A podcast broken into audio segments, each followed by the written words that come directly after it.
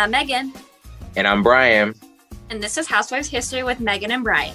The podcast where we remind you why we all became obsessed with Housewives in the first place. By focusing on the good times. And leaving you guys to argue about the bad ones. This once-a-week gab fest is sure to provide the escapism that we feel the franchises are lacking right now. Join us on Memory Lane. Because this is Housewives History.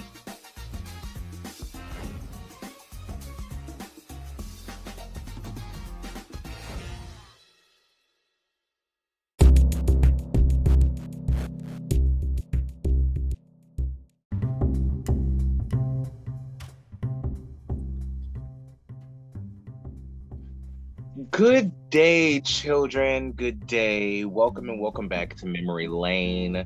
This is Housewives History with Megan and Brian. I am Brian. And I'm Megan. How are you guys? Welcome and welcome back to the podcast. What is going on, dearest?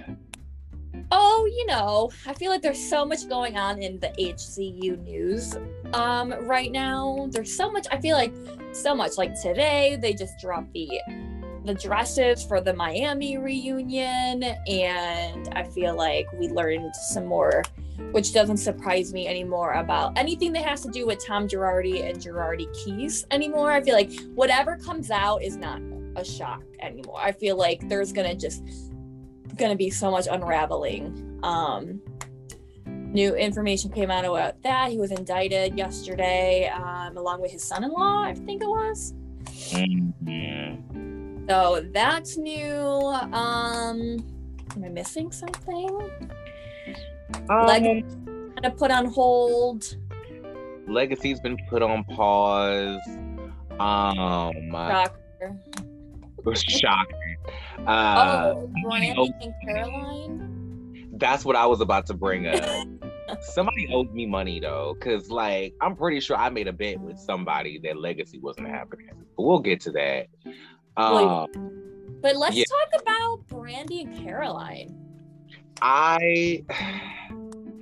Word on the street is Caroline went home early and Brandy was sent home early. And it's not for what you think. You probably are thinking that, hey, they probably got into an argument. They have completely different personalities and they clashed.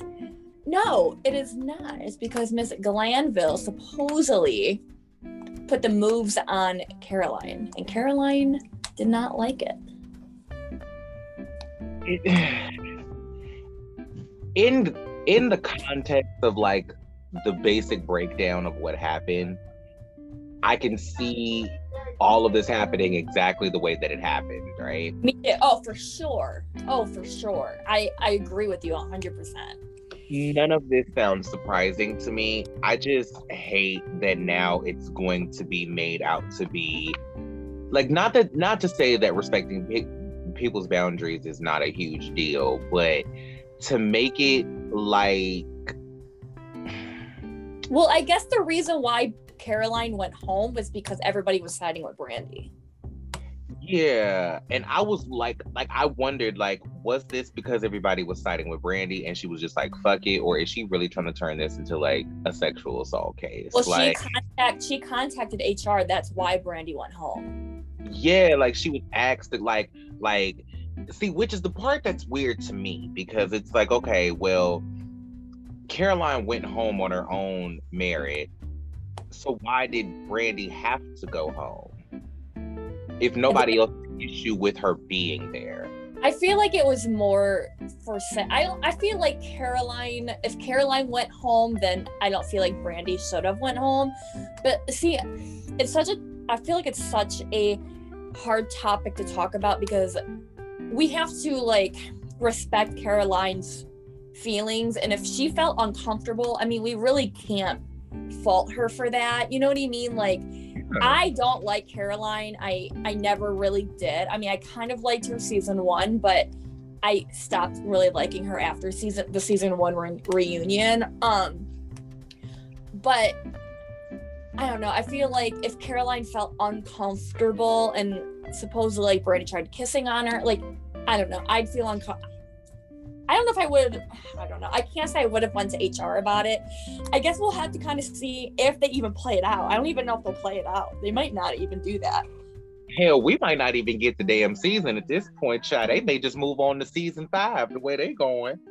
Child, you know, they just went ahead and said, fuck season 3. We just gonna go ahead and start talking about season 4. So the way this going down, I feel like at this point, if this is how things are gonna play out, they need to just secretly do this and absolutely make everybody sign an affidavit and be like, hey, you leak anything, this is getting canned, and just not tell anybody about it. And then just if you everybody feels like the season was good, then we air it. We don't talk about it before that. I feel like it's bad. I don't know. I guess we might. I don't think, to be honest, I don't think we'll see it. I don't think they'll air it, to be honest. The kiss or whatever happened. So I guess we'll never really know. The only people that really know are the people that were there, Caroline and Brandy. You know what I mean? Like, I feel like no one else is really, and I mean, like, I do, Brandy is give or take with me. Sometimes I like her, sometimes I don't. I mean, I don't love her, I don't hate her. She's kind of like in between. I just feel like we can't really rule out how Caroline felt. We don't know how she felt. You know what I mean? Like, we can't just, like, oh my God, Caroline's a prude. Like, not everybody likes that. You know what I mean? Not everybody likes, you know, she's a respected...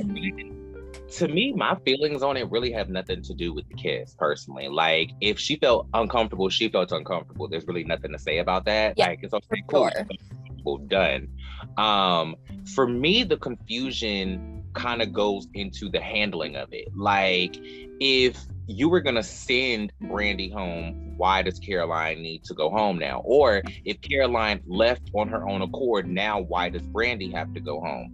Is it still an HR issue if the person who filed the complaint is no longer in the room, in the vicinity, on the trip, on the show? Is it like is that person still an HR liability? Like, is Brandy still considered to be a problem even though nobody else had a problem with her but Caroline, and Caroline was the one that left?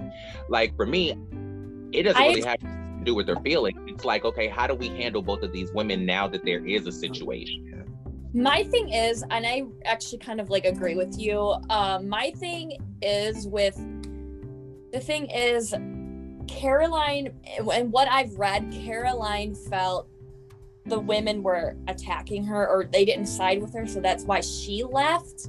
Mm-hmm. And I feel like if this would have leaked, in which I did, obviously, and obviously we're all talking about it, which it did, it leaked, and they Caroline went to HR about it, and I feel like if they were to leave Brandy on this show, it's kind of like, it's gonna look very bad on Bravo, because if Caroline were to go back, like, you know what, I had a move made on me and Bravo did nothing about it, I feel like that is huge to just kind of like roll back and let it go. Well, sure, wouldn't be completely out of Bravo's character or wheelhouse, but yeah, but the facts are still the facts. I just think that for me, it's confusing because it's like, okay, for me, it's like, okay, it's either like, it's too, like, I have two minds about this. It's like, okay, if you want to go home because you were made uncomfortable and nobody stood up for you, fine, go home. Nothing wrong with that. But however, if you're going to go home and you already know you're going to go home, why turn it into this whole, like to me, I need more details on this, because what was the specific, like, well, what I'm thinking is, like, this is my perspective on what I think happened. I feel like the move was made, Caroline freaked out on Brandy and went to HR about it. And when she came back and nobody had her back, that's why she left. And I feel like Brandy was sent home before Caroline left. That is how I'm looking at it. And then when Caroline came back and Brandy was sent home, and she realized, like, all the girls were against her on Brandy's side, then she's like, you know what, I'm leaving, I don't need to be here. And then to make it even worse, they put them on the same plane together. That's the only way that any of this is going to make sense, is if they sent Brandy home first and then Caroline came back and nobody had her back, and then she was like, okay, well, fuck y'all. Because if Caroline already left and then they sent Brandy home, to me, that doesn't make any sense. Because for me, if you, like, I feel like this, if you felt uncomfortable and felt uncomfortable enough to leave, that's one thing. But if it wasn't a situation where you truly felt like your space was in danger, you were really gonna like did you feel like Brandy was really gonna try to rape you? Like what made the situation so deep that you had to go to Atlanta instead? And we'll never know either. Like, did she like try to feel her boobs? Like, did she was like really like there, like, was it just like she was like leaning in for a kiss? I feel like there was kind of like a better way to handle it. Like, maybe be like, hey, I'm not comfortable with this, and Brandy would have backed off. But we don't, I'm not, and I don't want to make this clear, like, I'm not saying Caroline's feelings are like undermined, like, I don't want to put that out there, but I'm like, I feel like if it was really bad, then yes, Caroline has every right to feel how and I'm not saying that she doesn't have every right to feel the way she feels, right? I'm just saying, like, if it was just like maybe Brandy leaning in for a kiss, Caroline could have been like, no, I'm not okay with that, please don't. And then Brandy would have backed off. She wouldn't have continued. She's not stupid. Yeah, for me, my contention really had nothing to do with Caroline's feelings about the situation. It's like, you can feel how you feel, and it's more about the Bravo, about how Bravo handled it. And that, yeah, I agree with you. How this is all just handled, because right. It's what was the context of the actual incident that made Caroline feel strong enough to go to HR instead of just cussing her the fuck out or just leaving? Because I feel like Caroline has been in enough situations on reality TV where she's not somebody who, oh, Brandy, you know, leaned in for a kiss, so now I'm about to go file a sexual assault case on her. Like I don't feel like Caroline is gonna jump that far that quickly. So it makes me wonder what the context of the situation was for her to feel like it's that deep, that she doesn't have to just, one, separate herself, two, go to a producer that's on set, three, then now she's going to HR. Like, I feel like there's a whole chain of command that was jumped or skipped, or the situation is so bad that those steps had to be taken. Like, I wonder what is in that. And Brandy, I honest to God don't think we'll ever know. And then on top of that, they got sent home on the same plane, so it defeats the whole purpose of sending either one of them home. Like, if like so to me, it couldn't have been so bad that they had to be separated on the trip, because if you're going to put them on the same plane, then clearly we're not worried about Brandy assaulting Caroline. If you're going to put them in a smaller vicinity together, like a plane versus an entire hotel, mansion, or whatever it was they were staying in down to the Marrakesh. So there's just too many questions that I have, but none of them are about how Caroline felt. Like, if you felt uncomfortable, but it's about handling of the situation in general that so leaves. I also have questions, because, like, here's my thing. Brandy's been gone for so long, and then she came on Ultimate Girl Trip 2 and was a fan favorite. And I feel like everyone's like, oh my God, bring her back. And then she got on Traders, and then there's potential rumors that she's back on Beverly Hills.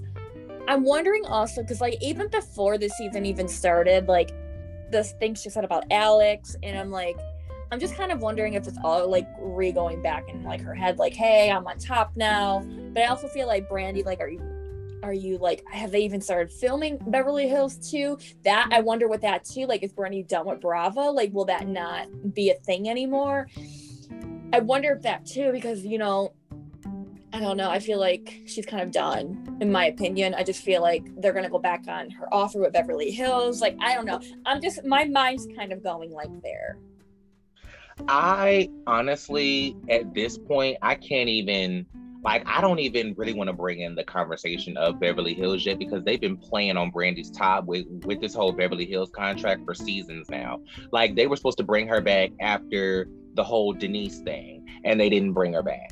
And then, like, there have been talks of her coming back for all of this time, and a part of me does feel like that Christmas tweet that she put out was a conversation that she had preemptively with Andy and being like, well, you did so well on Ultimate Girls Trip, or, you know, depending on, you know, something like I feel like there was a conversation had and she got a little bit ahead of herself, and then she posted something, Bravo got in her ass and was like, girl, don't go starting shit.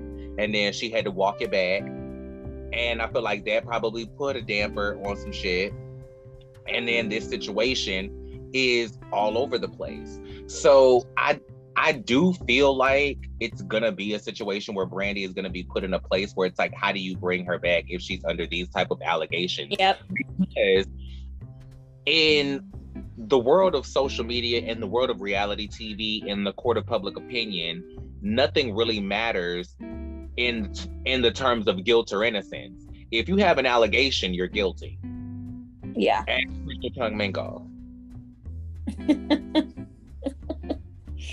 Yeah. So, I don't know how they're gonna bring Brandy back in this situation. I don't think they will. I mean, like, I feel like if an investigation's already done, there's no bringing Brandy. I think this was the last of Brandy, and it sucks because I feel like she probably worked so hard to get back to where she's at now, and I feel like it's over.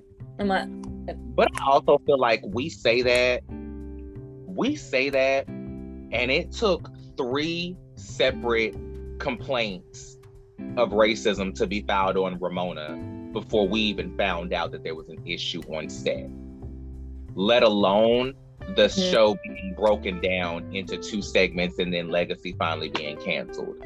Oh my God, like, y'all owe me money. But I just feel like they let Ramona get away that long. Like, Ramona has been accused of being problematic and racist for years, to the point of now there's physical evidence of her having complaints and 3 different investigations filed on her before some shit happened. So is this a big enough situation to get her excommunicated from Bravo forever? I don't know, because now they don't know. I guess we don't know what it was. You know what I mean? Like, we don't know the situation to well enough to judge on what we think will happen. I guess all we can do is wait and see if they even air it, if they even air the freaking season. We're still waiting on 3, which I think that's donezo. That ain't coming. So I don't think that's coming either, child. But even though I did hear something about them waiting until like Miami and Salt Lake was done filming. I heard that too. Yeah, I heard that, but I was like, okay, what y'all, Miami is airing, so what the fuck? Well, Miami just recorded their reunion today. They're done. Like, they're officially done. So, and so Salt Lake. So I'm wondering if maybe tomorrow or maybe throughout the weekend, maybe Monday. And I feel like, I mean, it kind of did make sense, obviously, because Whitney and Heather were on there, and Marisol and Alexia were on there too. So I'll believe, like anything else, I'll believe it when I see it. I'll believe it when I see it. That's pretty much what it is for me, because I'm like, I don't know.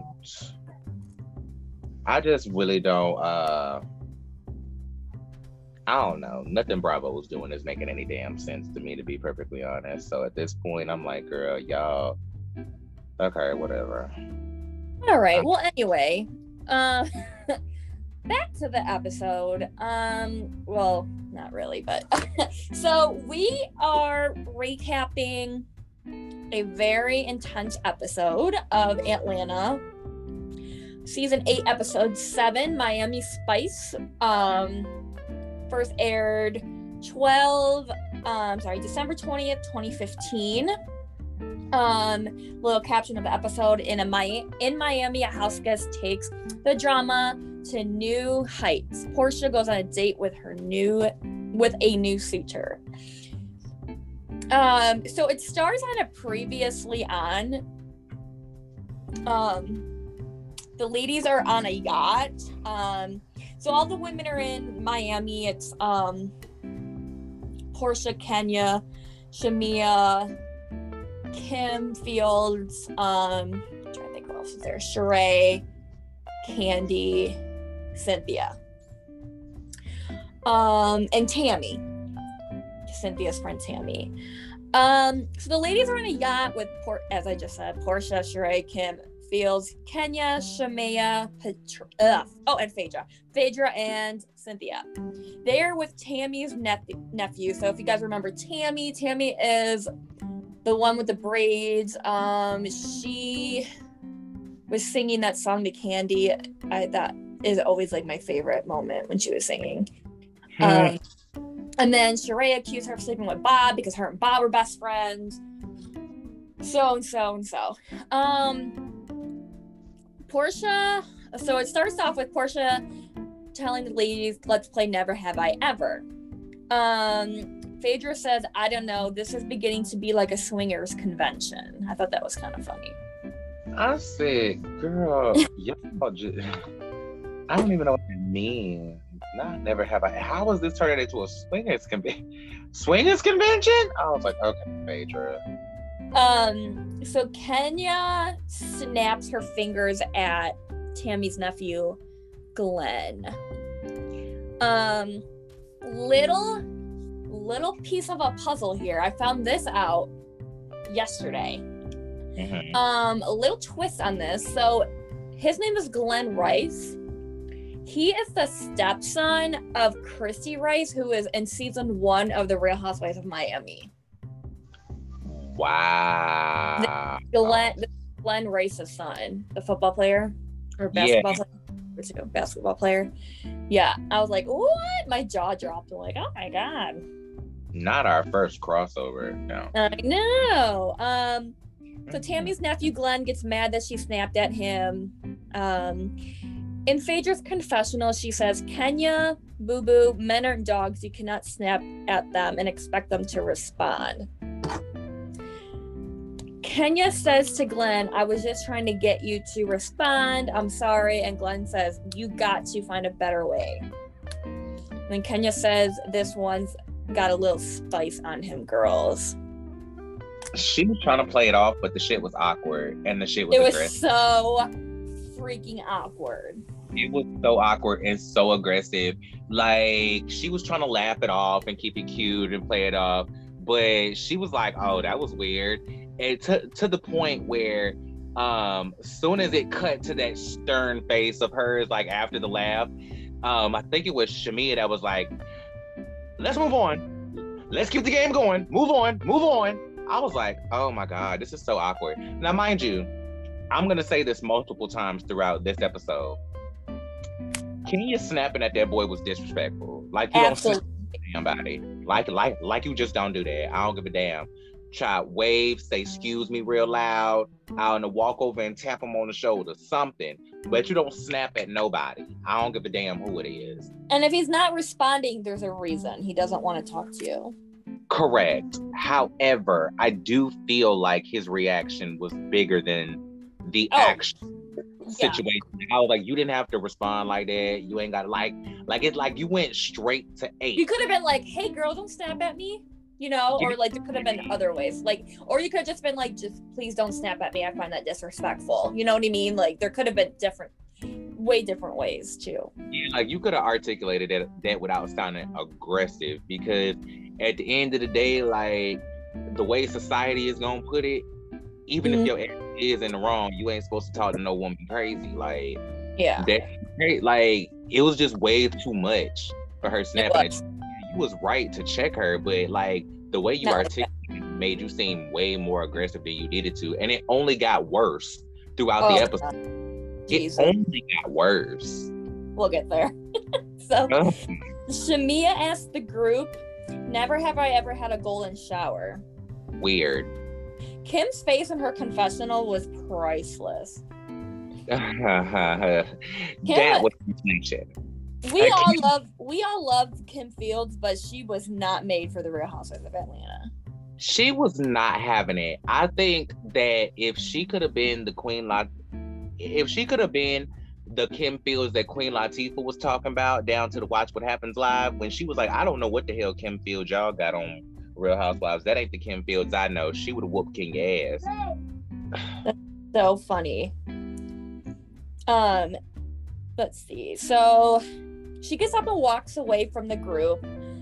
Porsha in her confessional, hold on, I think I messed up here. She gets up and walks away from the group. Cynthia asked the group, never have I ever, and then she starts like pausing and says, did a sexual drive. And all the ladies go, sexual drive? And then Cynthia continues, like, it's so funny because she continues, because she obviously like knows she wants to say something but can't like figure out how to word it. Mama was sitting there. She was talking like, yeah. She was talking like her pastor was sitting there. She was like, never have I ever, done something that could be perceived as being possibly sexual in a car while it's moving at, a rate that could be seen as driving. It's like, girl, what, you ain't never sucked dick in a car. And then Phaedra goes, girl, everybody done that. Everybody done that. Damn, church lady. Sitting there with your whole ass out. All right. I was cracking up. So the yacht drives them back to the house. Porsha says, I'm already lit. You can see my eyeballs. The way she said eyeballs was so funny. And then she opens like her eyes really wide. She goes, and my eyeballs. Like the way she said it was so funny. I don't know. I thought Shamea was about to run into the damn camera. I did too. These bitches is so drunk. One of them, I thought Shamea head was about to just scoot by and just swipe the camera real quick. Just boop. I was like, ooh, that was so close. She really missed it. Pregnant Candy. So she's pregnant with Ace here.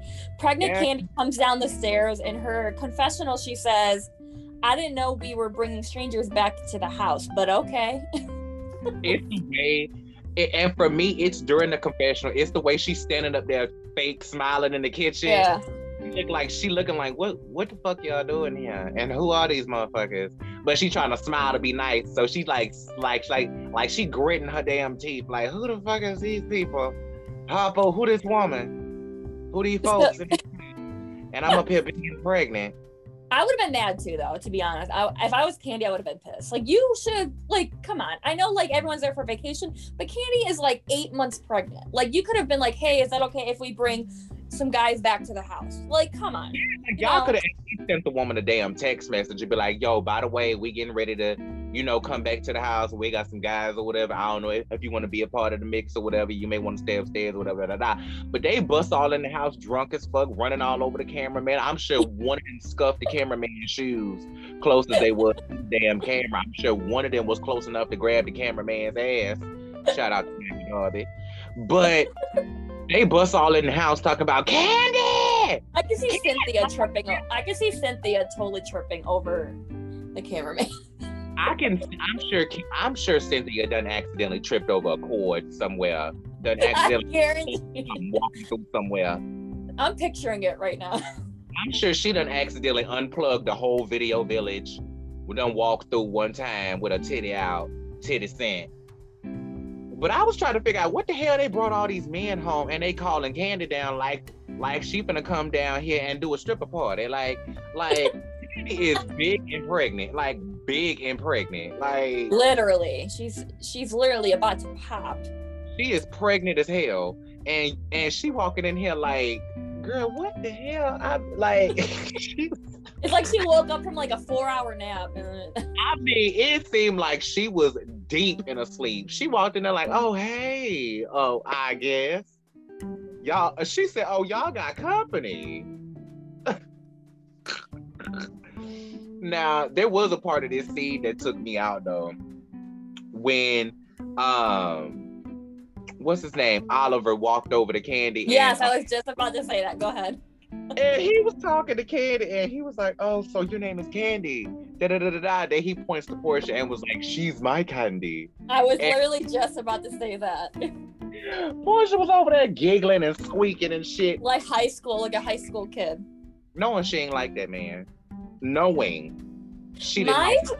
One of my, I know this has nothing to do with the episode, but it always runs through my head. One of my favorite Candy moments is when, I think it was like one of the seasons with Eva, when Eva first came on. When they're doing the poses because I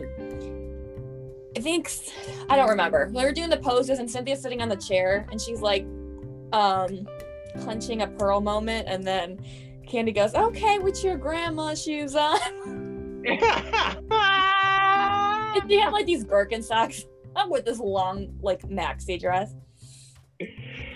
Cynthia has been a classic auntie for years, honey. She would be in a sundress and a pair of Birkenstocks. We would some picture. She would look like she was a tourist in Atlanta. And oh my God. Shopping wherever she is, honey. She would look like she is fresh from another country. Wherever she goes, honey, she is that comfortable. Candy in her confessional says, "Wasn't Porsha just throwing a party for Duke a couple weeks ago?" The fuck out. She said, "Now wait a minute.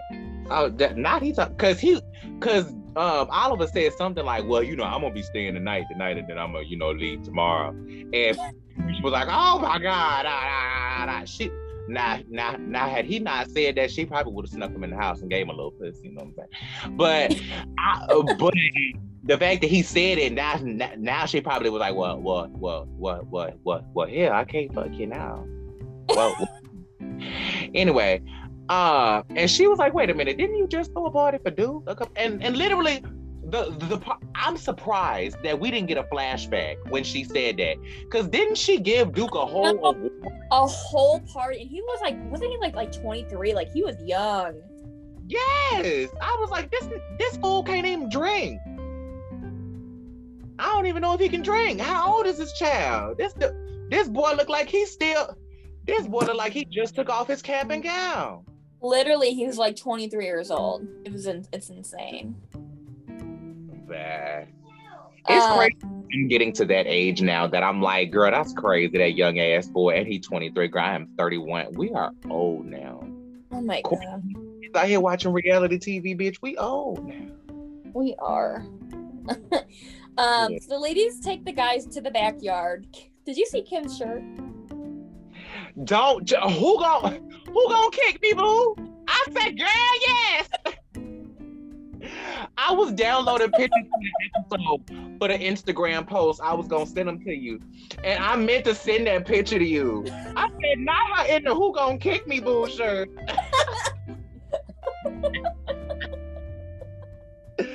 I said, "Who gonna kick me boo?" Girl, get out! Get out! I was literally dying. So. Kenya is yelling for the guys to come to the jacuzzi. Kenya's voice annoys me. Like hell. Like nails on a chalkboard. Her laugh annoys me. The way she talks, like... Every time Kenya goes, yes! I'm like, shut the fuck! Shut! Shut it up! Shut it! Shut! Shut! I'm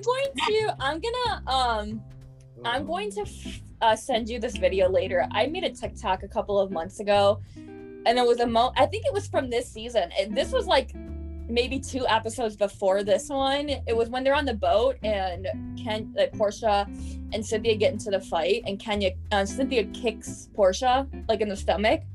Yeah. And Kenya kicks Shamea and Porsha off the boat, and then she goes, "What did she say?" But she was like, oh God, I don't even remember, but I have to send it to you because the way she says it, I'm like, oh my God, Kenya, shut up. She said something to the effect of, "Now I'll have you escorted off my boat, thanks." Yeah. I was like, bitch, this ain't your boat. So, I think it was Shamea that says they can't be worried about shrinkage, and then Kenya says, "I think so," and then Porsha says, "I don't like big ones, so I might be okay." See, this is the inconsistency when it comes to Housewives, because one minute, and Lisa Vanderpump did a lot of this too, where it's like one season she'll be talking about, oh, she can't deal with it if it ain't little, she need a big ass. And not Lisa, I'm talking about Porsha. Talking about, oh, she the princess of Thailandia, she need a man with 6 figures and 10 inches. Yet then all of a sudden you don't like big ones. I'm like, well, I saw Cordell's sex tape or his little video that he was tooting his derriere to the camera. Cordell had a big old dick. Oh God. He do, no shade. He's a handsome man. He's the fucking personality. He's a horrible person. Yes, he is a big dick, and so is his ego. Yeah. But yeah, I was like, well, girl, Porsha just seemed like a size queen, though. Porsha seemed like she was just saying that just to say something in the morning. Or maybe it was gonna show up on camera that he had a little dick, and she just wanted him to feel better. Maybe, because I didn't understand why she was trying so hard with Oliver. I was like, girl, you don't like him, and it don't even look like him. He's not even cute. He was cute to me, but I was like, girl, the way he started talking, like when he was like, oh, that's my candy, I'm gonna stay over tonight. I was like, oh, no. See, he trying to get some pussy. You got to go. You don't just invite yourself to stay no fucking well, especially especially on somebody's vacation. Like, you, girl, what is that? Get your ass up out of here. And then when they go on that date, oh, child, we'll get to that. We'll get to that. So Glenn comes over to Candy and says, did I say congrats? Congrats, sweetheart. And then Candy says, thanks. And then Glenn says, what attitude was that? And Candy says, did I have an attitude? And Glenn says, I'm asking you, shit, I don't want nothing with you. No, you know I don't care. As long as she know you. Right. And then he goes, as long as I'm respectful, I'll do anything. What the fuck does that mean? Like, are you like if all y'all drunk, which don't excuse shit for me, but at the end of the day, it's like, nothing Glenn said this entire episode was warranted nor necessary. Nope.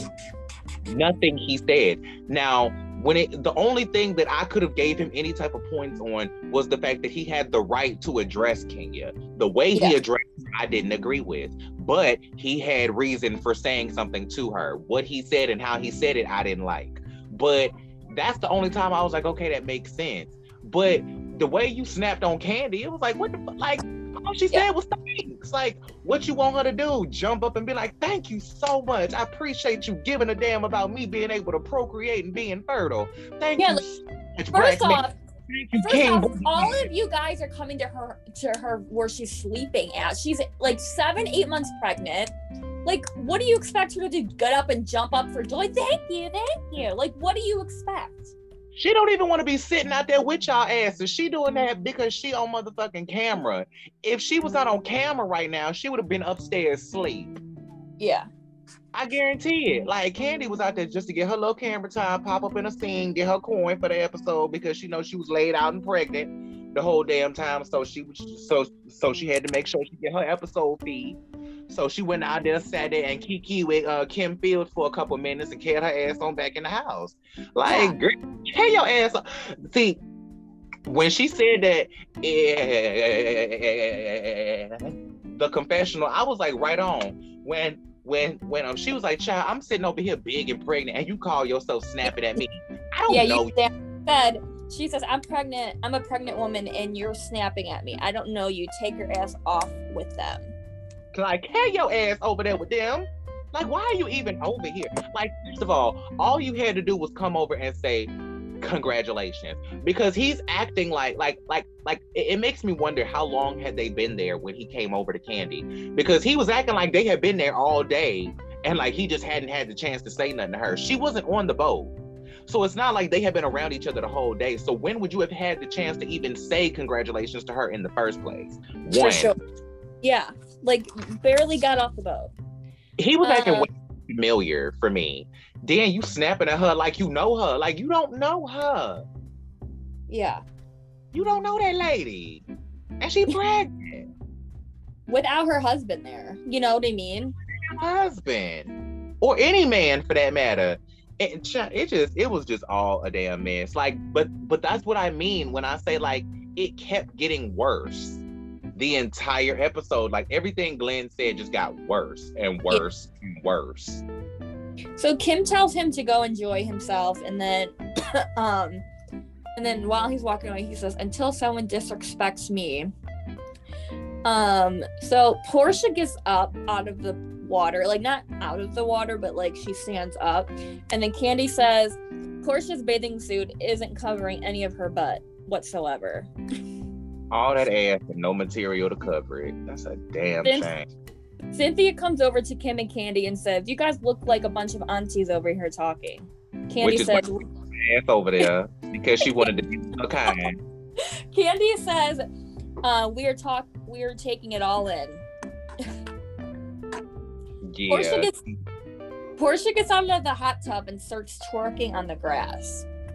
I don't define that as twerking, but it was like she's gyrating or something like it. I don't know what she was doing. I was like, is all y'all drunk? Like, what is going on? All of this looks crazy. All y'all look crazy. Porsha looked just drunk and lost. It's giving Thotlandia the house down boots. She out here just shooting her ass for all these men she don't know.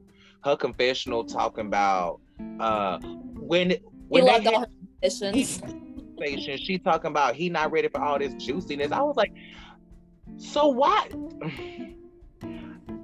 I love, like, a part of me kind of loves that conversation about golden showers just kind of swept past as fast as it did, and nobody really dwelled on that. But I was like, girl, what are you trying to get? Like, it seemed like you out here trying to hoe. Well, she literally said in her confessional, she said, "I left all of my ambitions over in Atlanta. I'm just having fun tonight." Well, we see that. But then go sit here and be like, "Hey, Oliver," but then when you in the date talking about spray it on your crack too. Well, he ain't gonna be down there tonight. Talking about he gonna meet all of Porsha, but not all of Porsha. I was like, yeah, whatever, Porsha. I mean, she's pretty much naked anyway. Candy says in her confessional, she says, "It's so funny how much Porsha has changed from Stepford wife. Now it's Queen of Scotland." It's a blatant fact. It's a fact. And when I say, like, there are two housewives that have completely changed, and one of them is Porsha and the other one is Luann. Like, from their first season until where they are now, they have changed so much. It's insane. It is crazy. Like, and it makes me wonder, like, would Porsha have been, like, it makes me wonder how much of this was just naturally Porsha and how much of this was just, like her stubbornness after she got out of this marriage. Like, it just seemed like such a big drastic change. Yes, it was such a drastic change from who she was. I was like, well, is this you? Is you putting on? Are you discovering yourself? Like, what is going on? Because all of this just seems... You know what makes me laugh, though? Like, when she started the episode, it was all about her being... Like, and I feel like a lot of it has to do with Cordell. Like, he wants, obviously, like, his woman to look a certain way, which is fine, whatever. It's not fine. I don't know why I said that. But, it was all about her grandfather's legacy, and after season one, you don't really talk about her grandfather's legacy anymore. We don't hear about her grandfather's legacy until she's protesting for Breonna Taylor, when she may be social distancing, but she's here for social justice. But that was look how long it was. Like, 10 years! She had to talk about Thotlandia, and then she eventually went back, but that was after the baby was born. I feel like that was why she got lost on the Underground Railroad to Thailand. She took a detour and got off at Thailandia, and she had too much fun. So by the time she was hell, she was like, "Oh yeah, child, I got to go save the world, honey." And we popped up in that damn season, and now she getting arrested every week for the call. So. Oliver starts walking over to Porsha in the water, and then Candy says, "Rico Suave." And then Oliver slips in the pool. His ass slithered like Wendy into a conversation that had nothing to do with her. I'm telling you, the way he slid, Oliver looked like it hurt. And he just got uglier and uglier and uglier. As far, like the way that what's his face got worse and worse, like more and more aggressive, throughout the episode, Oliver just got uglier and uglier and uglier throughout the episode, because I was like, oh, so he's physically attractive, but he's a fuckboy. Like, yeah. He's clearly aware of everything that he's doing right now, and I don't like it. So, Cynthia asks him if he's okay. He says, I'm okay. It was funny. You can laugh. And Cynthia says, we did. We did! So the way Cynthia, Kim, and Candy are just watching the group is so funny to me. It's like people sitting on their front porch and just watching what's going on across the street. That is me. I swear to God, I'm one of the aunties sitting on the porch. Right? I'm in that pool with like chlamydia. There's so much chlamydia going on in that pool. Yes, I was like, that pool is so dirty. There is so much. It's disease. Like the pool in like MTV Spring Break or something. Yes, like, oh my God. Oh my God. Gross. Like, it reads UTI and East. I'm just not here for it. I would have climbed my ass right on about that pool. So I'd have been like, "Ooh, girl, no, honey, child, let me burning. Put me home." So let's see. Porsha says to Oliver, "I make my own money. I have great businesses. I only need. What did he say? I only need a man for sport." Oliver says, "And love." In her confessional, Porsha says, "I'm here for Oliver and his little swim trunks." Which, that's another example. She don't like this man. She don't like this man at all. Like, she don't like him. And they are trying to force it to be they are trying to make a fetch happen so bad with Oliver. And it just looks so fake. Like, it looked like she met that man that day. Like, it's just like, girl, why y'all acting like she brought him on the damn trip? He lives there. And they just met that day. They met that day. And the way they are cutting to these confessionals and the shit that Porsha is saying, she acting like she been dating him for 6 months. And but it was kind of funny in the pool though, cause you like you could tell Porsha was drunk by that point. Oh, for sure. You could tell she was trying to hold it together and like act like she wasn't drunk, but like she started rambling about shit that don't really matter. I make my own money and I take care of myself and I don't need a man for nothing but sport and dick. I was like, what the fuck is Porsha talking about? Like, girl, what she just mumbled at this point. She was just rambling. Like, I was like, Porsha, girl, shut the fuck up. Porsha, shut up. Y'all just drunk. But it's all right. Glenn to Sheree says, you have an attitude problem too. Sheree was like smiling this entire conversation, so I was so confused. Sheree, I did nothing wrong. And then Glenn gets upset with Kenya because he thinks she's talking about Tammy, because Tammy like floats on by like just randomly. So she thought she was, which she might have been, because you know Kenya's an asshole sometimes. Yeah. So he gets upset, and then he starts getting nasty with the group for like everybody. And then Kenya walks over to Cynthia, Candy, and Kim and says Glenn is making her uncomfortable and she wants him to leave.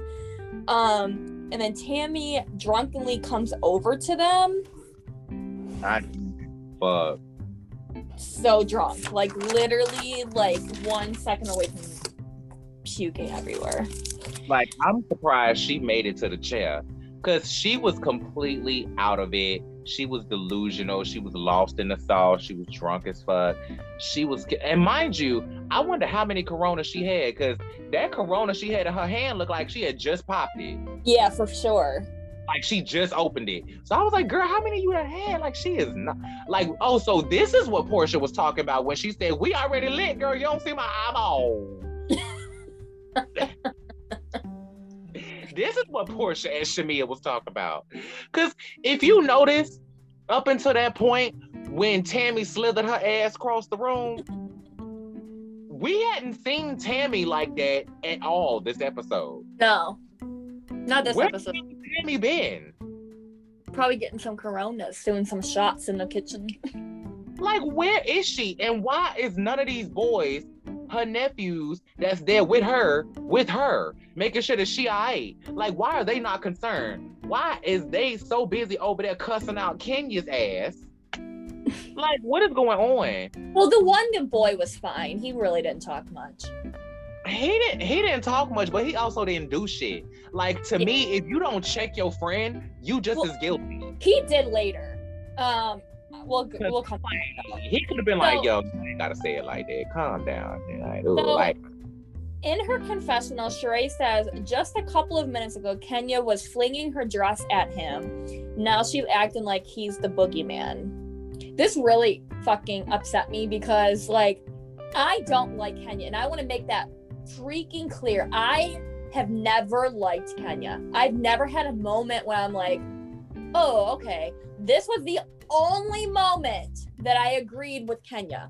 This is wrong for all of these women, all of them, to be like this. Especially Sheree, because of Bob. What she claims Bob did to her. This is fucking wrong. So, I have this written in my notes too, because I was like, first of all, as someone who has experienced domestic violence, I think Sheree has also experienced sexual abuse as well. For me, it's really weird that she doesn't understand the signs of somebody who is just trying to play off the fact that they're uncomfortable. Like, one, I don't think that Kenya was ever flirting with Glenn, first of all. I think Kenya was just being Kenya. In the episode, though, she was like flinging her dress and stuff at him, though. I mean, she was flirting. I'm not gonna lie. Not this episode, but the other episode she was. Because she was calling him fine and stuff and all that in the other episode. I remember. Well, she said the same thing about Apollo, too. And I don't necessarily think she was trying to fuck Apollo either. I do. Fair enough. But for me, in that moment that I think that Sheree was talking about when she was in the thing saying like, yes, Glenn is spicy, yes. I think she was really trying to play it off instead of trying to instantly jump to, well, dang, what's that about? Like you know how somebody makes you uncomfortable, but you don't want to ruin the mood for everybody. So you kind of play it off. That's what I think her flipping the dress and doing all of that was because if you look at the edit, in literally a snap, like a blink of an eye, they cut from her laughing to giving this really intense look. So it's like she's laughing like, yeah, this is ha ha, yeah, he's spicy, ha ha ha. Girl, that was weird. And just like, hello. Because when she gets in the jacuzzi, and he does the same thing, talking about, don't bring it my way. You ain't finna talk about my auntie, da da da da. First of all, you defended Tammy, and you don't even know where she at. She could have fell off the fucking balcony drunk, for all you know. And but then she did the same thing. Kenya kind of played it off, and then she got up and ran over there to Candy and them. It makes me want to go. Like, I genuinely don't think after the whole snapping of the fingers thing, I think that's when the potential for Kenya flirting stopped and she cut into, oh, I'm trying to just keep it cool. Like, I'm just trying to keep it chill and keep the peace. Because this is weird, but nobody else is picking up on this. And I'm pretty sure she knows that if she does anything, everybody is going to be against her, which rightfully so. Rightfully so. But, however, in this situation, everybody on this episode, with the exception of Candy, was wrong. Every single one of them women was dead ass wrong for how they treated Kenya. And I agree. And I, like I said, I hate Kenya. And this is me as the person who spent all of this past season cussing Kenya's ass out every single chance. I cussed her out since the second she started. Like, I hate, and I, like, Kenya is like my, out of all the Atlanta housewives, I hate Kenya the most. I'm not even kidding. Like, I cannot stand Kenya. I've never liked Kenya. I will never stand Kenya, but I did in this moment. But see, for me, I feel strongly about this because Kenya did the same thing in this episode that she did in season 14 to to Sanya's husband, except she's right. Except she was right in this situation. I cussed it out damn near all of season 14 for saying that Sanya's husband was aggressive with her when he wasn't. In this situation, she was dead ass right. For me, it don't even have anything to do with me liking Kenya, not liking Kenya. I don't like Kenya. I ain't like Kenya for a long time. That just is. But I'm never gonna sit here, and that's my issue with the girls, is that just because y'all don't like her, y'all are excusing some really fucked up behavior. Yeah. Because at the end of the day, even if y'all don't like Kenya, why would y'all sit there and allow a grown-ass man to refer to her as a bitch and a hoe? I agree. Allow that. I don't give a damn if y'all fuck with her or not. Like, at the end of the day, I feel like if this was Kenya and this was happening to Sheree, Porsha, whoever, I still think she would have got his ass up out of there. For she sure. Smart down to the confessionals, but I still feel like she wouldn't have wanted nobody to be put in that situation. And then for somebody to sit here and be a victim of domestic violence, like that shit, like every single one of those women. And then later on, Phaedra trying to equate that to the boys being murdered by fucking police officers. I was like, you bitches are so dead ass wrong for this. Yeah. This whole episode is disgusting. But yeah, like Kenya was dead ass right. The entire. I don't care if you're black, white, green, yellow, whatever. This situation was fucking wrong. Like the way he like talked to her, the way he talked to Candy, like the way he was talking to Sheree for a second, like this was wrong, and this is not excusable behavior. It's correct. Not correct. And that's what I mean by Phaedra was dead ass wrong for trying to conflate this with those boys being murdered. This has nothing to do with that, and this has nothing to do with race. At the end of the day, if this was a black man, white man, orange man, purple man, jump man, or a woman, you know, woman, it still would have been fucking wrong. Sorry, it still would have been wrong. I don't give a damn if this was the Blue Man Group. I don't give a damn if this was Jump Man off of the Nike shoes. I don't give a fuck if it was Shaq or E.T. This shit is wrong, bro. Like, I don't give a fuck. So for you to try to make it a black man's issue, you can't sit here. You're excusing this man's behavior, and I feel like this is what his whole life's been about. His behavior getting excused. Exactly. You know what I mean? Like, that's how I feel. You can't sit here and absolve a black man of his fucked up behavior just because the criminal justice system treats black men unfairly. Exactly. One has nothing to do with the other. At the end of the day, the shit that he was doing deserves the repercussions that he got. If Kenya would have called the police on him, I would have stood by her 10,000,000% and had his ass locked up in a Mexican jail. And she didn't. So that brings my next point. So Tammy tells them they gotta go. So then they all get to the living room, and then Kenya says, "You're making everybody feel uncomfortable. I want you to leave." And then Glenn starts coming towards Kenya, calling her a little bitch, and then security steps in. Tammy tries to remove Glenn from the situation. Glenn pushes her to the ground. Tammy gets knocked out by Glenn. The security guards are trying to detain him. It was a mess. Knock the fuck out. Like, I don't know if she hit her head that hard that she passed out, or if she was just drunk and just failed. I feel like it has a lot to do with both. I feel like it has to do with it. Because I hate that they... Well, I ain't gonna say I hate it, but we don't actually see how she felt. Like, I don't know if she hit her head on something on the way down. Did she hit her head on the table? Like, what happened? It's also like all marble house, so I feel like that might have a lot to do with it too. Yeah, like if she would have hit her head on that floor, she probably would have been knocked out any fucking way, because she was already drunk and didn't have her damn bearings. They had to put a subtitle on "Let's Go" because she was slurring damn words so bad she could barely stand up. For sure. So, like, what What warranted that behavior? What did Kenya do to warrant that behavior? He just felt like, I would hate to be his fucking girlfriend. Like, I would never, even like having sex with him, like I feel like it would be so bad. Like, I just feel like he is controlling, he's obviously abusive. Clearly, like, whatever girl done been with him done got her ass whipped at least twice.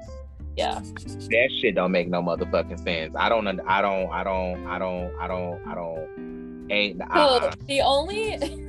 The only part that was funny about the situation is when Sheree goes, call the ambulance! Call the ambulance! And for me, I was like, but you gonna sit here. But see, I couldn't even laugh at that part because it pissed me off more. I was like, so Sheree gonna be the first one to call the ambulance, but she's the one that was trying to say that this situation wasn't going left. You were the one trying to make it seem like Kenya was making all of this up, that he was being aggressive. Yeah. Now, all of a sudden, when he knocked Tammy the fuck out, now all of a sudden, you would have been like, call the ambulance. The way she says it, it's just the way, because my daughter said it like that, and I always tell her, like, please don't ever stop, because it's so cute. But the way she goes, call the ambulance. I was like, oh my God. Like, it made me think about at the season 9 reunion when Sheree was like, oh my God. Oh my God. So funny. Ignorant as hell. So funny. But it pissed me off because I was like, now all of a sudden Sheree running around the goddamn house like Wonder Woman trying to figure out how the hell to scoop damn Tammy brain off the motherfucking pavement. Oh, y'all so, trying to peel her up by her damn braid straps. The funny thing is Porsha was like walking Oliver out because she told him goodnight. So Porsha didn't see any of this go down. How long was she out there with Oliver? Probably giving up something. Cause I was like, that was at least a good 20 minutes. Yeah, a good 20 minutes. What were y'all out there doing? I don't even know. Like, did you walk him back to his house and walk back? Like, where was Porsha during all of this? And her thong. Porsha. Where is Porsha and her thong? So Porsha rushes to Tammy. Porsha and Phaedra are attending to Tammy. Tammy wakes up in her confessional. Kenya says, I can't imagine what would have happened if the security guards weren't there. He was a ticking time bomb and nothing was getting in his way, including Tammy. So my point right here is, so the security guard gets Glenn out of the house. My point is, Kenya could have pressed charges on him. Yeah. There was enough evidence and tapes where she could have pressed charges.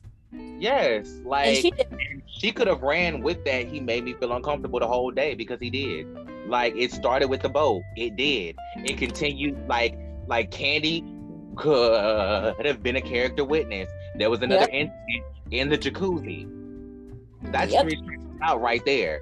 And then it's on. All of this is on camera, and then he approached her, threatening her, calling her little bitch and all of that. And then the other people there can attest to him talking about her derogatorily before that altercation even happened, because he was sitting in the jacuzzi when Porsha and them was sitting over there talking about, so what they over there talking about? Mr. Man over there. Then he over there talking about, can't now, bitch, now, ho, say nothing about me. I was like, boy, you sound like you on the fucking spectrum. Calm down, first of all. Like, you need to slow down. Slow down. Cynthia, Candy, and Kenya are outside on the patio. Cynthia says she feels responsible for what happened. Kenya says, why are you starting this? This has nothing to do with you. Cynthia says, I want to check on her. What's wrong with that? Candy says, I agree, Cynthia. Kenya says, I didn't say that. I meant the guilt of the situation. Cynthia says, I feel responsible because I brought her here. Kenya says, stop. Go check on her. Cynthia says, no, I'm not going to stop. And then they get to an argument. This made no sense to me. I don't know why Kenya was so... I understand Kenya was upset, but, like, she didn't have to go off on Cynthia like that. Cynthia didn't do anything wrong. I get what Kenya was trying to say. Yeah, me too. Everybody was so hyped up in the moment. It came off way more aggressive than she meant for it to. I feel like she meant for it to come off like, Cynthia, stop, girl. Like you ain't do nothing wrong, girl. Calm down. But instead, it came off like, Cynthia, stop, girl. Kenya is mean to Cynthia. I don't care what anybody says. Oh, I'm definitely not saying she ain't. She has definitely treated Cynthia worse than she's definitely needed to. But in this situation, I do feel like I understood why she, like what she was trying to say. I just felt like in the moment, it just didn't come off the way that it was supposed to. And then Cynthia, I don't know if Cynthia just needed a scene. I don't know if she was just too caught off guard. I don't know if she was worried about somebody trying to blame her for this or what, but it just seemed like you was a little ready to fight. So the ambulance comes, and in her confessional, Phaedra says this could have all been avoided if Kenya would have just minded her own business. That's Tammy's nephew. She could have handled it. Are you kidding me? She definitely couldn't have handled it. First off, Tammy was way too freaking wasted to even know what was going on. If, like Kenya said in her confessional, nothing was getting in Glenn's way. Obviously, he could give two craps about Tammy. He pushed her to the ground and knocked her out. Yeah. And then on top of that, the fact that you had to say it's Tammy's nephew, she could have handled it, means that you're acknowledging that there was a situation that needed handling in the first damn place. Yep. That's my problem. It's like you're sitting here acknowledging that there's an issue, but you're sitting here blaming Kenya for doing something about it because Tammy ass was too fucking drunk. Yep. So what do you want her to do? Like, we didn't even know Tammy was at the damn house until she slipped her ass across the grass like the goddamn snake in the Garden of Eden. So Candy to Kenya says, thank you for stepping in. It could have gotten way worse if he would have kept drinking. Porsha, Phaedra, and Shamea and Sheree are all discussing what happened. Shamea says, he did come in all aggressive. He came in aggressively. In her confessional, Sheree says, I don't think any man should ever disrespect a woman, but Kenya added fuel to Glenn's fire. How? Right. Please explain to me how. I would love to know. How? I'd love to know how. How? It makes no sense. Like, this ain't even me defending Kenya. This could be anybody else, and I would be making the same argument. How? So Porsha says everyone is comfortable with this man. All of a sudden, it's an issue. Phaedra says if everyone isn't playing Kenya's game, she doesn't want them around. In her confessional, Porsha says Kenya made it more than it was. Kim is talking to Kenya about it. Kim says none of them were in their clear mind, and if you added negativity, it becomes worse. Kenya to Kim, don't go there. In her confessional, Kenya says, fuck you, like seriously. You can provoke someone to pushing a woman. Either you have it in you or you don't. In her confessional, Kim says, I think the situation could have been handled a lot differently. If you shake a hornet's nest, a whole bunch of hornets are gonna come out. Kim leaves the house for the night, and Porsha asks Kenya what happened. Like, fuck you, Kim Fields, fuck you. Because if he would have put his hands on Kenya, if he would have punched her in the fucking face, would you have said the same thing? Like, how are you sitting here justifying a man being aggressive towards a woman by saying, well, if you shake it should never get to the point. Like, does he physically have to put his hands on somebody to, like, for it to be an issue? And then on top of that, for her to say that and sat there and watched what happened with him and Candy? Yeah. How does that even work? When you sat here and saw that man being aggressive in a completely different context with a completely different person. That had nothing to do with Kenya. He was big aggressive. So what does that even mean? And you sat there and said that almost went completely left. You said that. And this part too, so Kenya tells Porsha what happened, and then Candy tells her what happened in her situation too, and then now all the girls feel differently. All the girls feel differently now that Candy felt uncomfortable. Now all of a sudden, oh, he was wrong. But the problem is nobody even circled back to say, Kenya, my bad. Yeah. Nobody. But if somebody, so it's okay to call a woman a bitch and a hoe, long as it's Kenya Moore, right? That's what we're saying. Pretty much. Oh, okay. I just wanted to clarify. Yes. Fucking bitches. That shit pissed me off, because y'all will be the same women to call the police and cry that he broke your motherfucking neck muscle when he yelled too loud at you. Like, y'all be the same one calling the police when a man yell at you too goddamn loud and fucking act like he broke your damn jaw. Mm-hmm. But yeah, just because y'all don't like this bitch, now all of a sudden she can get her ass whipped by a grown ass man in Mexico and it's okay with you. Like what? Like I'm confused. If he would have pushed Kenya down the way that he pushed Tammy, would everybody have been upset? Probably not. That's a problem for me. So the next day, Candy leaves early. She's talking to Todd on the phone. Todd's really upset. Candy was put in a situation. I would be too. So Kenya comes up bringing her breakfast. Candy tells Kenya she doesn't know how she slept last night. Kenya says why, and then Candy tells her that they came back last night. Cynthia comes in, and then they tell her Candy came back. Candy impersonates what happened. In her confessional, Kenya says, no wonder why they were scared. It was like children of the cornrows. That shit took me out. She said, this is not children of the cornrows. I said, girl, no ma'am, Miss Kenya. No ma'am, Miss Kenya. That was funny as hell. So Candy shows the girls the video of Tammy coming back to the house. Cynthia gets upset because she says everyone was making fun of Tammy after being at the hospital. I could see why. I mean, I probably would have been upset too. I would have been like, y'all laughing at that girl that just got knocked out by her own damn chick. Like, but the circumstances surrounding the whole situation were kind of funny. I'm not gonna laugh. I ain't gonna lie. The fact that she had to jump the gate, showed up to the house, got past security, was standing at the door looking like Jason Voorhees, standing at the door looking like Jason Waller.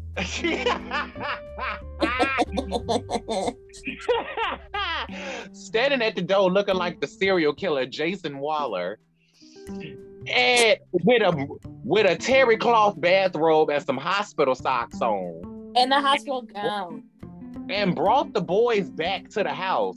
The same one that sent her ass to the hospital, they showed back up at the house. So a lot of that is funny. It stopped being funny once you realize she brought the boys back to the house. I was like, now wait a minute. Now that's just crazy as fuck. Why would you do that? And then on top of that, I was like, girl, what the hell? Like, girl, how did you get to this house? They were in a gated community. Like, I need the footage of Tammy in her robe and her hospital gown and her climbing the gate. Did the boys help her? Did she climb over and open the gate? Like, what happened? Like, what? Like, what, girl?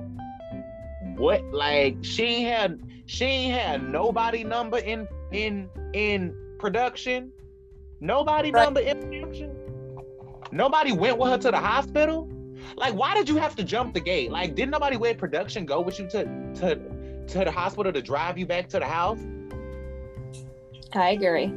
It was insane. Absolutely insane. Great.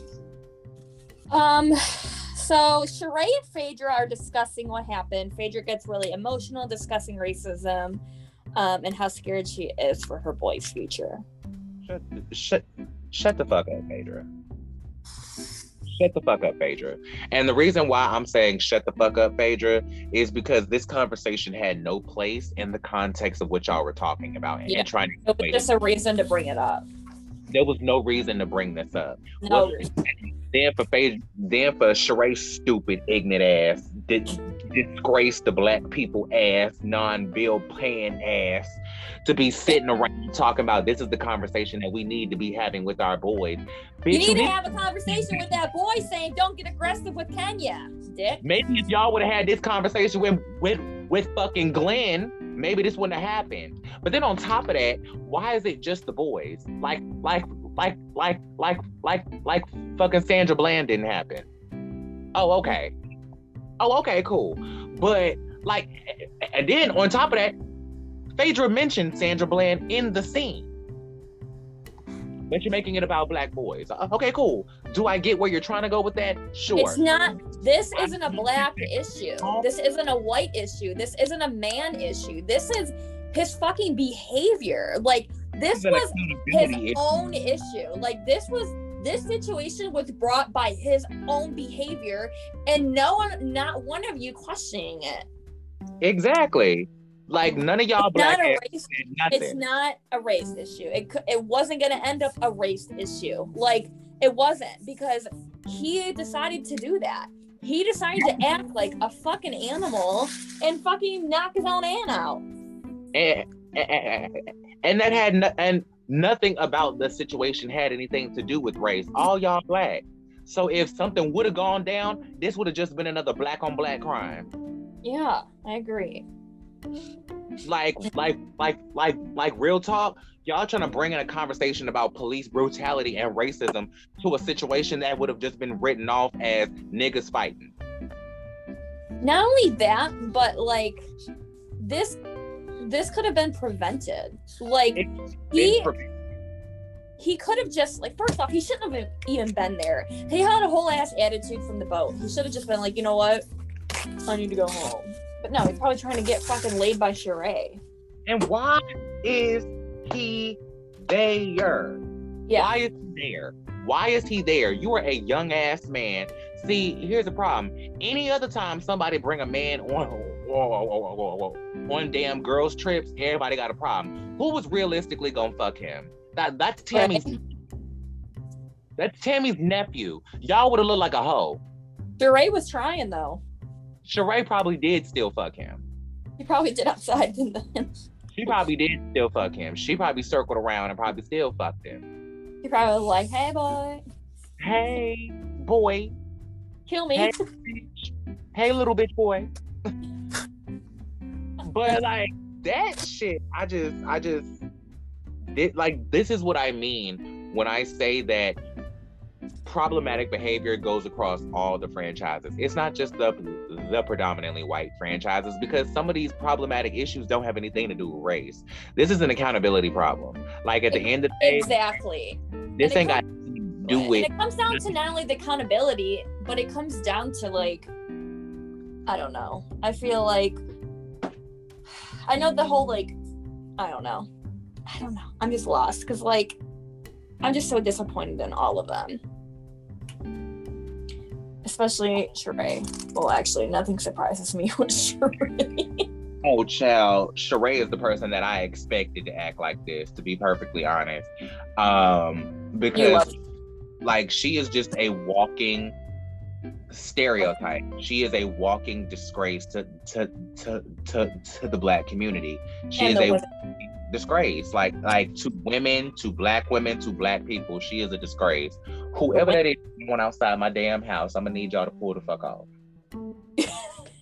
So Porsha takes the ladies out for the day. She tells the ladies Oliver wants to meet up with her later. And her confessional, Kenya says, if I have any advice for Porsha, it would be to not talk.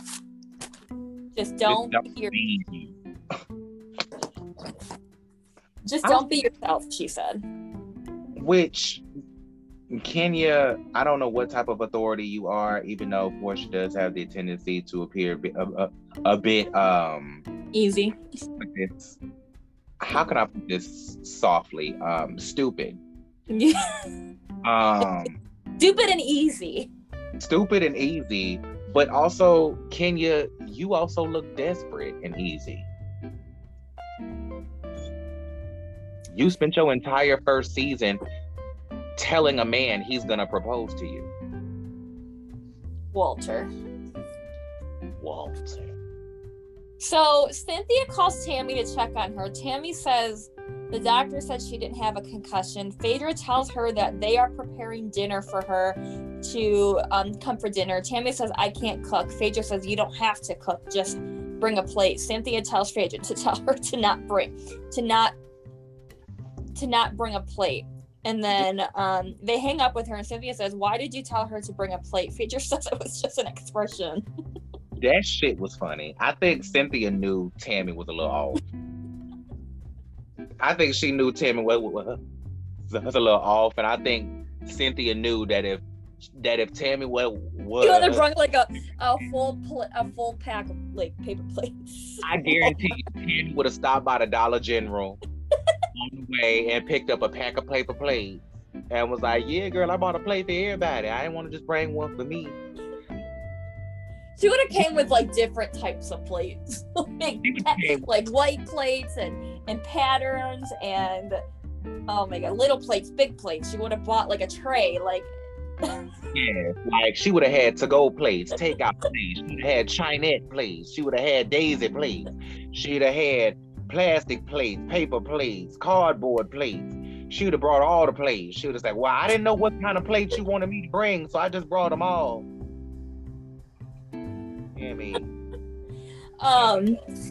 The ladies arrive.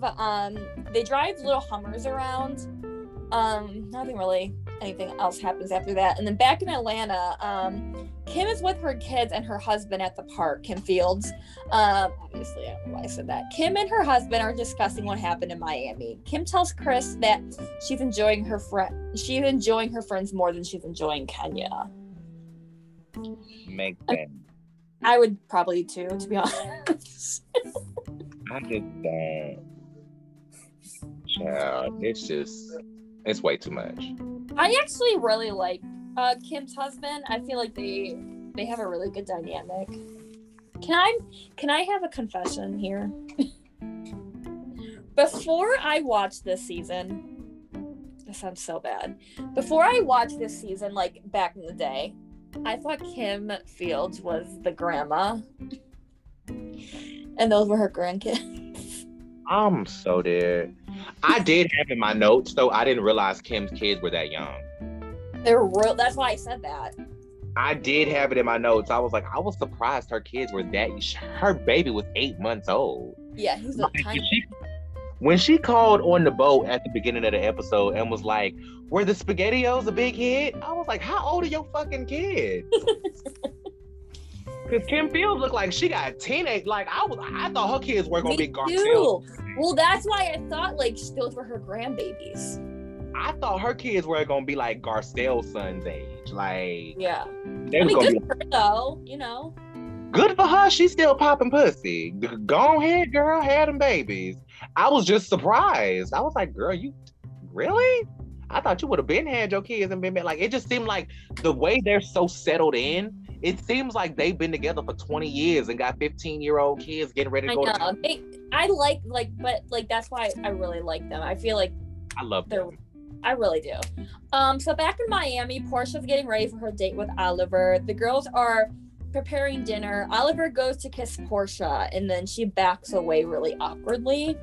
Yeah, so awkwardly, and then just for her to kiss him, like a second later. So weird. And then go ahead and kiss him. Which to me, I was like, okay, so how are you the princess of Thailandia? How are you leaving all of your ambitions in Atlanta? How are you sitting here popping your bare, hardly covered ass all drunkenly in front of strangers, and then be nervous for the man to kiss you that you done been flashing your coochie and your titties at all day, and then you want to sit here and you on a date with the dude, but you was twerking in front of the man that you just met, girl. What the hell? So wouldn't kiss him. What is? So the ladies arrived back in Atlanta. Todd and Candy are discussing Miami. She was telling him how her and Phaedra got along. At this time, like, they were kind of going through their thing. So at the end of the episode, Kim and Kenya meet for dinner. In her confessional, Kenya says Kim wanted to be home and she wanted an excuse to do so. I mean, I would have wanted to leave before that. I mean, like, there's such a big difference between, like, all of them and then Kim. You know what I mean? Yeah, I definitely, the way that Kim was presenting in this season, this was not for Kim. And also, her baby was still pretty young. You know what I mean? Like, he was still pretty young. He was just born, like, which to me is not really a big excuse, because Wendy Osefo started filming 3 months after she had Cameron. Like, there was footage of her walking out the damn hospital in red bottoms with her baby. So did Dorit too. Dorit filmed when Phoenix was just a baby. Yeah, like, you know, and people that were pregnant on film, like Candy, Kim was pregnant on film. Hell, we done seen Kourtney Kardashian ass deliver her own fucking kids on camera. Yeah, and then Lisa Wu's baby was so freshly young. Ooh, I feel like she had his ass on camera. I feel like, child, that's how the damn show started, in the delivery room with Lisa, young as that baby was. Yeah, well, Kim was pretty much like, and Teresa, you have Teresa with, you know, her Adriana, you know, she was freshly out. She's born too, yeah. So to me, that's not a big excuse, but I was like, well, girl. And then there was Shamari too. Shamari just had twins. Yeah, she did. Her babies were not even a year yet. Yeah, they weren't even a year old yet. So I was like, well, girl, Kim, I get it. But, like, girl, what you do, like, girl, you know what goes on when it comes to these shows. You were just checking it. Like, the reason why I don't feel like she fit on this show, not because she couldn't do it, because the way, I keep bringing this up, how Queen Latifah was so shocked at how she was acting on Real Housewives, you can tell that Kim Fields can really give it up if she wanted to. The problem was, like, probably met her match. That, and I feel like she was so worried about protecting her legacy in Hollywood, she wasn't gonna give it up. She really could have, because she didn't want to make herself look crazy as a Hollywood icon. I feel like she was more worried about, like, I ain't finna stoop down and really give it up to these ladies like I can, because at the end of the day, I still have to leave the Real Housewives and be Kim Fields. I agree. Oh my God, I have to send you this picture of Lisa Rinna walking on the runway. I posted a comment on it, and I was like, in fact, I'll read you the comment that I posted on the picture. I know exactly what picture I'm talking about. I put, thought her daughters were supposed to be the models. This is why she will never be Kris Jenner.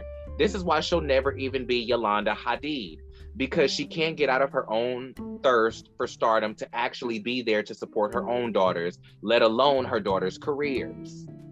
Gosh. Well, that's pretty much the end of the episode.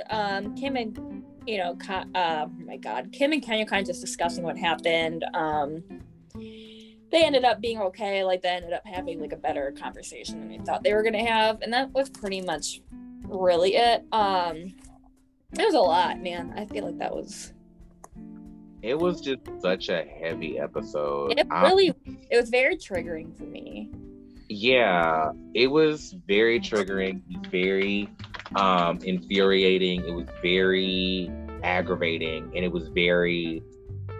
This episode is one of the worst Housewives episodes I've ever seen. Oh, wow. I'm so dead serious about that, because the shit that these women displayed on this episode is disgusting and deplorable, and there's no excuse for it.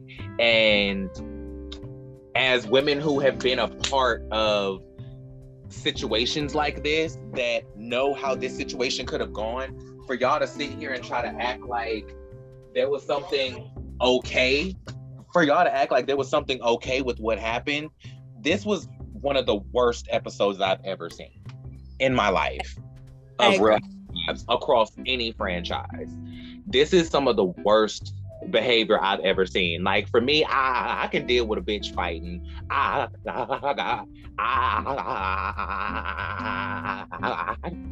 can deal with a bitch throwing a drink. I can deal with a bitch you know, putting hands on somebody. I can deal with, you know, Porsha, you know, stalking a bitch down the alley and beating her ass down the block, down to the Christmas party. I can deal with that. But I agree. But for you ladies as women, to conduct yourselves in this manner to any woman, on any woman's behalf, let alone for somebody that y'all don't even fucking know. For sure. You bitches are crazy. I agree.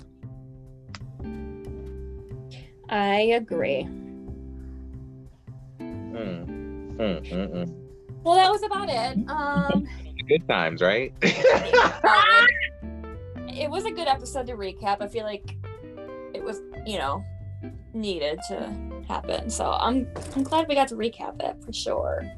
Yeah, that conversation needed to happen because if I would have saw that episode just randomly one day watching on TV, I would have immediately texted you. I would have probably FaceTimed you and be like, girl,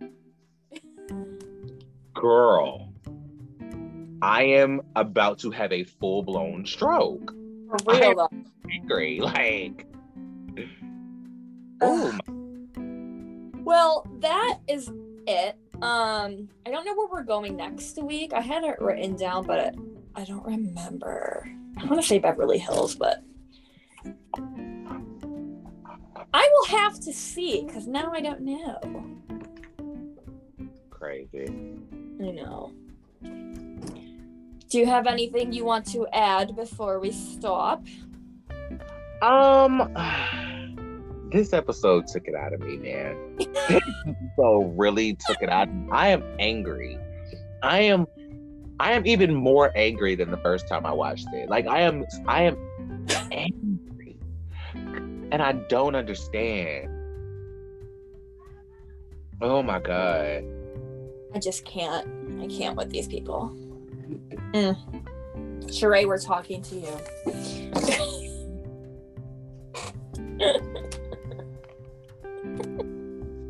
All right.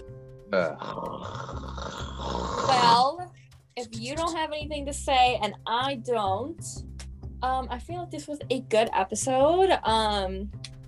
Next week, like I said, I don't know where we're going, but we are gonna do a fun little thing we have planned. So excited for that. Hopefully, we'll be able to do the live on Monday. I don't see why not, but we'll play it by ear. Now that you're feeling better, we have plenty to talk about, so we'll have the material. There's so much to talk about, too. And I'm hoping something happens else throughout the weekend that we can also talk about Monday. Oh, the Real Housewives of Ultimate Girl Trip Season 3 has been officially canceled. We'll find out. We'll find out, honey. Stay tuned for Monday, honey. Oh. Right. Well, it's been fun, and then we will talk to you guys on Monday. Thank you so much for being here. We appreciate you. Misbehave yourselves. Subscribe to the podcast. Follow us on Instagram. A good rating. Yeah, leave us a 5-star rating. Leave us comments. Do all the things with the things. Suggest episodes. You know. Leave us suggestions. We want it all. Absolutely. If you have anybody you'd like to reach out to possibly have come on the podcast, let us know. We're growing in 2023. That's all I'm going to say about it. Stay tuned. Yeah. Stay tuned, y'all. Ta-ta for now. Ta-ta for now, children. Love you all. From the bottom. Heart emoji. Bye, guys. Bye. TTYL. Yay.